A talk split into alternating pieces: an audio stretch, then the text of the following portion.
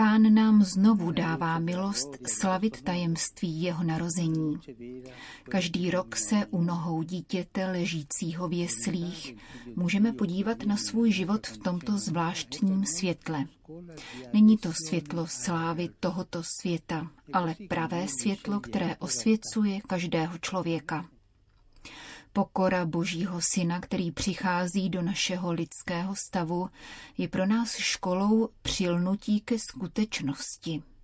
Stejně jako on volí chudobu, která není pouhou absencí statků, ale podstatností, je i každý z nás povolán vrátit se k tomu podstatnému ve svém životě. Odhodit vše, co je zbytečné a co se může stát překážkou na cestě ke svatosti. A o této cestě ke svatosti nelze vyjednávat. Je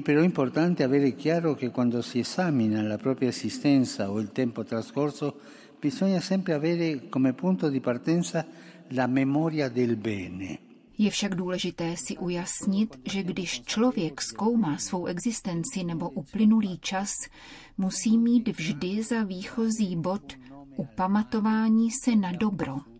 Teprve když si uvědomíme dobro, které nám Pán prokázal, jsme schopni pojmenovat i zlo, které jsme prožili a nebo vytrpěli. Uvědomovat si svou nebohost, aniž bychom si zároveň uvědomovali Boží lásku, by nás zdrtilo. V tomto smyslu je vděčnost vnitřním postojem, kterému bychom měli přikládat větší význam. Aby nám evangelium vysvětlilo, v čem taková vděčnost spočívá, vypráví nám příběh o 10 malomocných, které Ježíš všechny uzdravil. Jen jeden z nich se však vrátil, aby poděkoval, a to Samaritán. Poděkování tomuto člověku přináší kromě tělesného uzdravení i celistvou spásu. To znamená, že setkání s dobrem, kterým jej Bůh obdaroval, nezůstává na povrchu, ale dotýká se srdce. Tak to je, bez neustálého cvičení ve vděčnosti bychom nakonec jen sepisovali své pády a zastírali to nejdůležitější, totiž milosti, které nám Pán každý den uděluje. Molte cose sono cadute in quest'ultimo anno. Innanzitutto vogliamo dire grazie al Signore per tutti i benefici che ci ha concesso, ma tra tutti questi benefici speriamo che ci sia anche la nostra conversione. V uplynulém roce se mnohé událo a především chceme Pánu poděkovat za všechna dobrodiní, která nám udělil. Doufejme však, že mezi všemi těmito prospěšnými dary je i naše obrácení, které se nikdy nezavrší. Nejhorší, co se nám může stát, je myslet si, že už konverzi nepotřebujeme, a to jak na osobní úrovni, tak na úrovni společenství. Obrácení znamená učit se brát poselství evangelia stále více vážně a snažit se ho uplatňovat v životě. Nejde jen o to, abychom se distancovali od zla, ale o to, abychom uskutečnili všechno dobré, co můžeme. To je obrácení. Před evangeliem zůstáváme vždy jako děti, které se potřebují učit. Domníváme-li se, že jsme se vše naučili, upadáme do duchovní pýchy.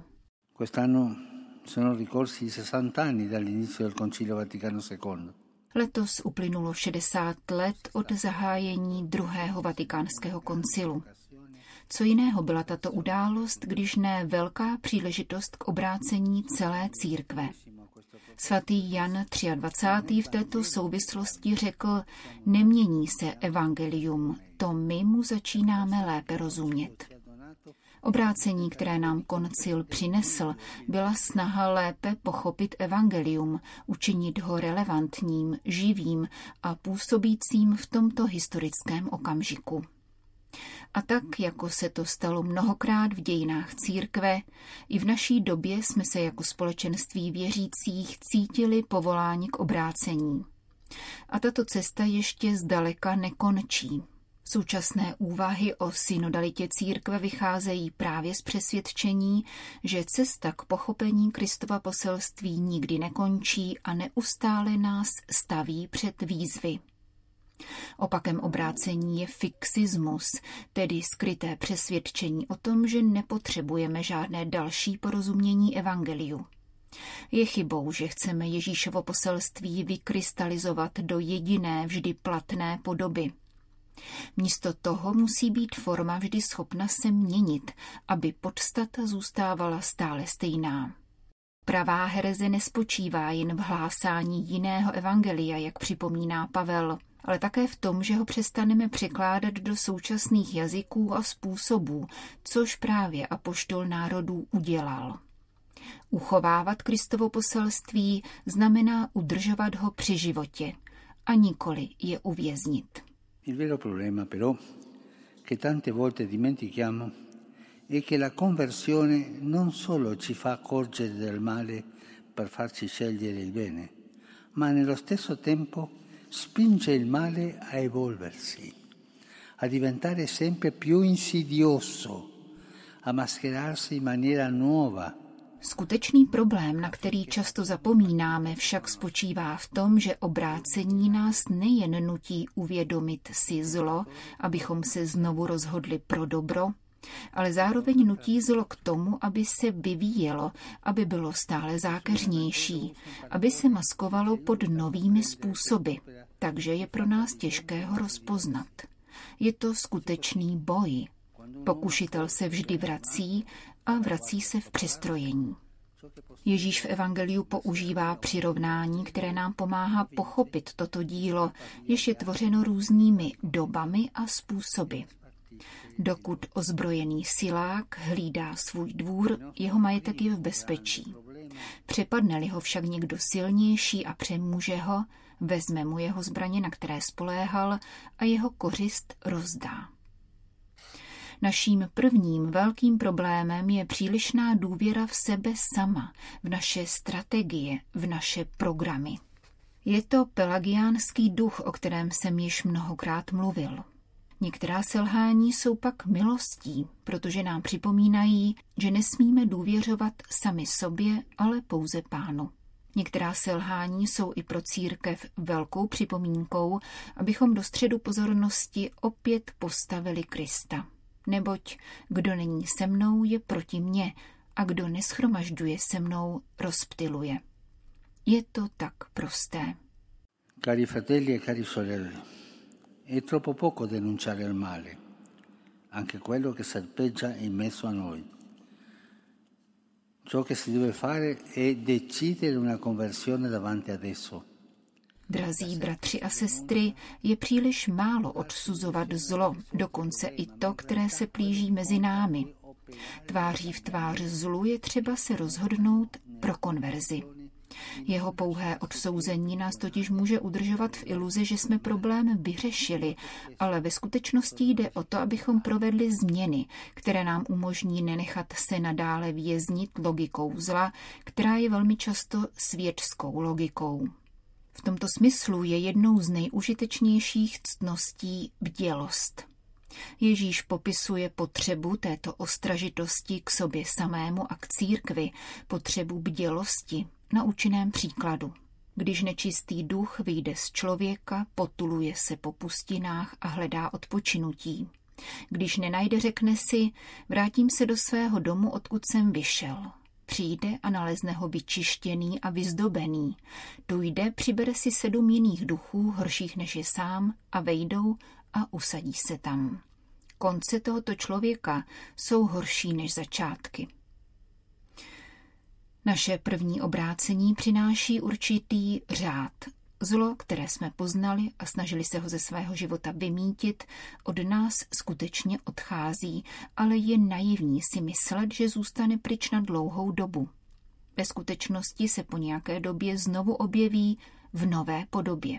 Jestliže dříve působilo hrubě a násilnicky, nyní se chová elegantněji a zdvořileji. Pak ho musíme opět rozpoznat a demaskovat. Dovolte mi ten výraz, jsou to zdvořilí démoni, zdvořile vstoupí, aniž by si toho člověk všiml. Můžeme si to uvědomit pouze každodenním zpytováním svědomí. Proto vidíme důležitost zpytování svědomí, abychom bděli nad svým domem. V 17. století byl například známý případ řeholnic z Port Royal. Jedna z jejich abatyší, matka Angelika, začala dobře. Charismaticky reformovala sebe i klášter a z klauzury vykázala i rodiče. Byla to nadaná žena, která se narodila, aby vládla, ale později se stala duší jansenistického odboje a projevila neústupnost i před církevní autoritou. O ní a jejich řeholnicích se říkalo čisté jako andělé, pyšné jako démoni. Vyhnali ďábla, ale ten se pak vrátil 7krát silnější a pod hrouškou strohosti a přísnosti přinesl tvrdost a domýšlivost o vlastní nadřazenosti nad ostatními. Ďábel se vždycky vrací. Vyhnaný ďábel se vrací, převlečený, ale vrací se. Dávejme si pozor.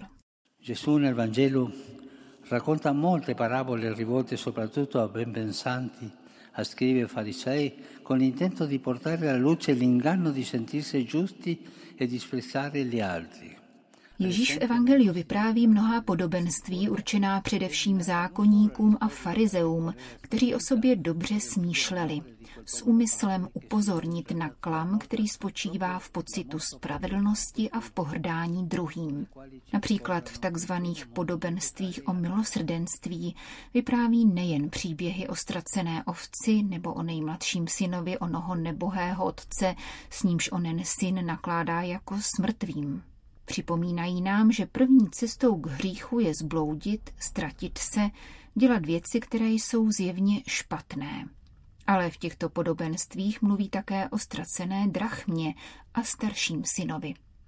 Přirovnání je účinné, člověk se může ztratit i doma, jako v případě ženiny mince, a může žít nešťastně, i když formálně zůstává v ohradě svých povinností, jako se to stane staršímu synovi milosrdného otce. Jestliže pro ty, kdo odcházejí, je snadné uvědomit si oddálení, pro ty, kdo zůstávají doma, je obtížné uvědomit si, nakolik člověk žije v pekle, protože je přesvědčen, že je pouze obětí, se kterou nespravedlivě zachází ustavená autorita a nakonec i sám Bůh. A jak často se nám to stává tady doma. Cari fratelli e cari sorelle. A tutti noi sarà successo di perdersi come quella pecorella o di allontanarsi da Dio come il figlio minore. A tutti noi. Milí bratři a sestry, každému z nás se stane, že se ztratíme jako ona malá ovečka, anebo se odvrátíme od Boha jako ten mladší syn. Jsou hříchy, které nás pokořily, a právě proto jsme se jim díky Boží milosti dokázali postavit čelem. Velká opatrnost, kterou musíme v tomto okamžiku své existence vynaložit, se však žádá kvůli tomu, že formálně vedeme svůj současný život doma, ve zdech instituce, ve službě svatému stolci, v samém srdci církevního těla. A právě proto můžeme upadnout do pokušení myslet si, že jsme v bezpečí, že jsme lepší a nepotřebujeme konverzi.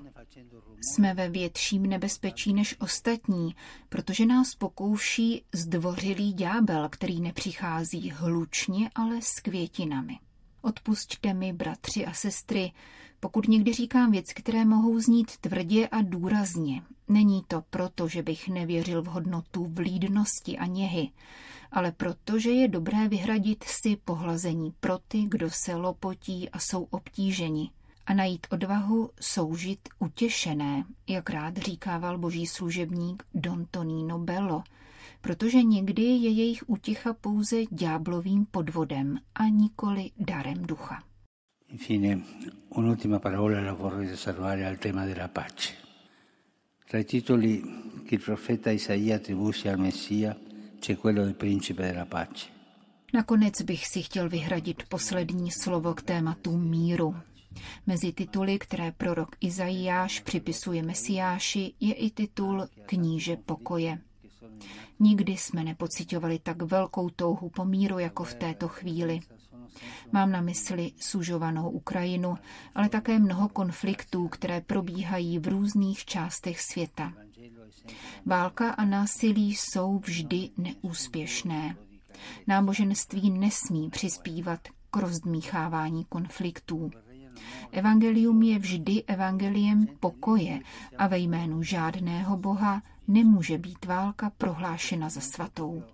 Tam, kde vládne smrt, rozdělení, konflikty, bolest nevinných, tam můžeme rozpoznat jedině ukřižovaného Ježíše. Rád bych, abychom obrátili své myšlenky právě k těm, kteří trpí nejvíce. Pomohou nám slova Dietricha Bonhoeffera, který napsal z vězení: když se na to podíváme z křesťanského hlediska, nemůže být zvláštní problém strávit Vánoce ve vězeňské cele. Mnozí v tomto domě budou pravděpodobně slavit smysluplnější a autentičtější Vánoce než tam, kde se zachoval pouze název tohoto svátku. Vězeň chápe lépe než kdokoliv jiný, že bída, utrpení, chudoba, osamělost, nedostatek pomoci a vina mají v božích očích úplně jiný význam než u lidského soudu. Že Bůh obrací svůj pohled k těm, od kterých se lidé rádi odvracejí, že Kristus se narodil ve stáji, protože nenašel místo v útulku. To vše je pro vězně opravdu radostnou zvěstí. Cari fratelli e cari sorelle, la cultura della pace non si la costruisce solo tra i popoli e tra le nazioni. Essa comincia nel cuore di ciascuno di noi. Drazí bratři a sestry, kultura míru se nevytváří pouze mezi lidmi a národy. Začíná v srdci každého z nás. Zatímco trpíme běsnícími válkami a násilím, můžeme a musíme přispět k míru tím, že se budeme snažit vykořenit ze svých srdcí všechny kořeny nenávisti a zášti vůči našim bratrům a sestrám, kteří žijí vedle nás. V listu Efezanům čteme tato slova, která najdeme i v kompletáři. Daleko ať je od vás každá zahořklost, prchlivost, hněv, hádání, nadstiutrhání a všechny druhy špatnosti. Spíše buďte k sobě navzájem dobří, milosrdní a jeden druhému odpouštějte, jak i Bůh odpustil vám pro Kristovy zásluhy. Můžeme si položit otázku, kolik hořkosti je v našich srdcích, čím se živí, co je zdrojem rozhořčení, které mezi námi často vytváří odstup a podněcuje hněv a zášť. Proč se pomlouvání ve všech svých podobách stalo jediným způsobem, jak mluvit o realitě? Je-li pravda, že chceme, aby válečný hluk ustal a uvolnil místo míru, pak začněme každý sám u sebe. Svatý Pavel nám jasně říká, že vlídnost, milosrdenství a odpuštění jsou léky, které máme k vybudování pokoje. Schovívavost je vždy volbou dobra ve vztahu k druhému člověku. Neexistuje jen násilí střelnou zbraní, ale i verbální násilí, psychické násilí, násilí ze zneužívání moci, skryté násilí plynoucí z pomluv, které tolik škodí a tolik ničí. Před knížetem pokoje, který přichází na svět, odložte všechny zbraně všeho druhu. Ať nikdo nezneužívá svého postavení a role k tomu, aby ponižoval druhého. La misericordia è accertare che l'altro può sapere anche i suoi limiti. Anche in questo caso è giusto ammettere che persone, istituzioni, proprio perché sono umane, sono anche limitate. Milosrdenství znamená přijmout, že i druhý může mít své hranice. I zde je správné připustit, že lidé a instituce jsou omezené právě proto, že jsou lidské. Čistá církev pro čisté je jen opakováním katarské hereze. Kdyby tomu tak nebylo, evangelium a Bible obecně by nám nevyprávěly o omezeních a chybách mnoha lidí, které dnes uznáváme za svaté. A konečně, odpuštění je vždycky poskytnutí další šance, to znamená pochopení, že se svatými stáváme na základě pokusů a omylů. Bůh to dělá s každým z nás, vždy nám odpouští, vždy nás staví na nohy a dává nám další šanci. Tak to má být i mezi námi. Bratři a sestry, Boha nikdy neunaví odpouštět. To nás unavuje prosba o odpuštění. Ogni guerra per essere estinta ha bisogno di perdono, altrimenti la giustizia diventa vendetta. che l'amore viene riconosciuto solo come una forma di debolezza. Každá válka, kterou je třeba uhasit, si žádá odpuštění, jinak se spravedlnost stává pomstou a láska je uznávána jen jako forma slabosti. Bůh se stal dítětem a toto dítě, když dospělo, se nechalo přibít na kříž. Není nic slabšího než ukřižovaný člověk a přesto se v této slabosti projevila Boží všemohoucnost. V odpuštění vždy působí Boží všemohoucnost. Ať jsou tedy darem těchto Vánoc vděčnost, obrácení a pokoj. Přeji vám všem radostné Vánoce a znovu vás prosím, abyste se za mě nezapomínali modlit. Děkuji. Auguro a tutti buon Natale e ancora una volta vi chiedo di non dimenticarvi di pregare per me. Grazie.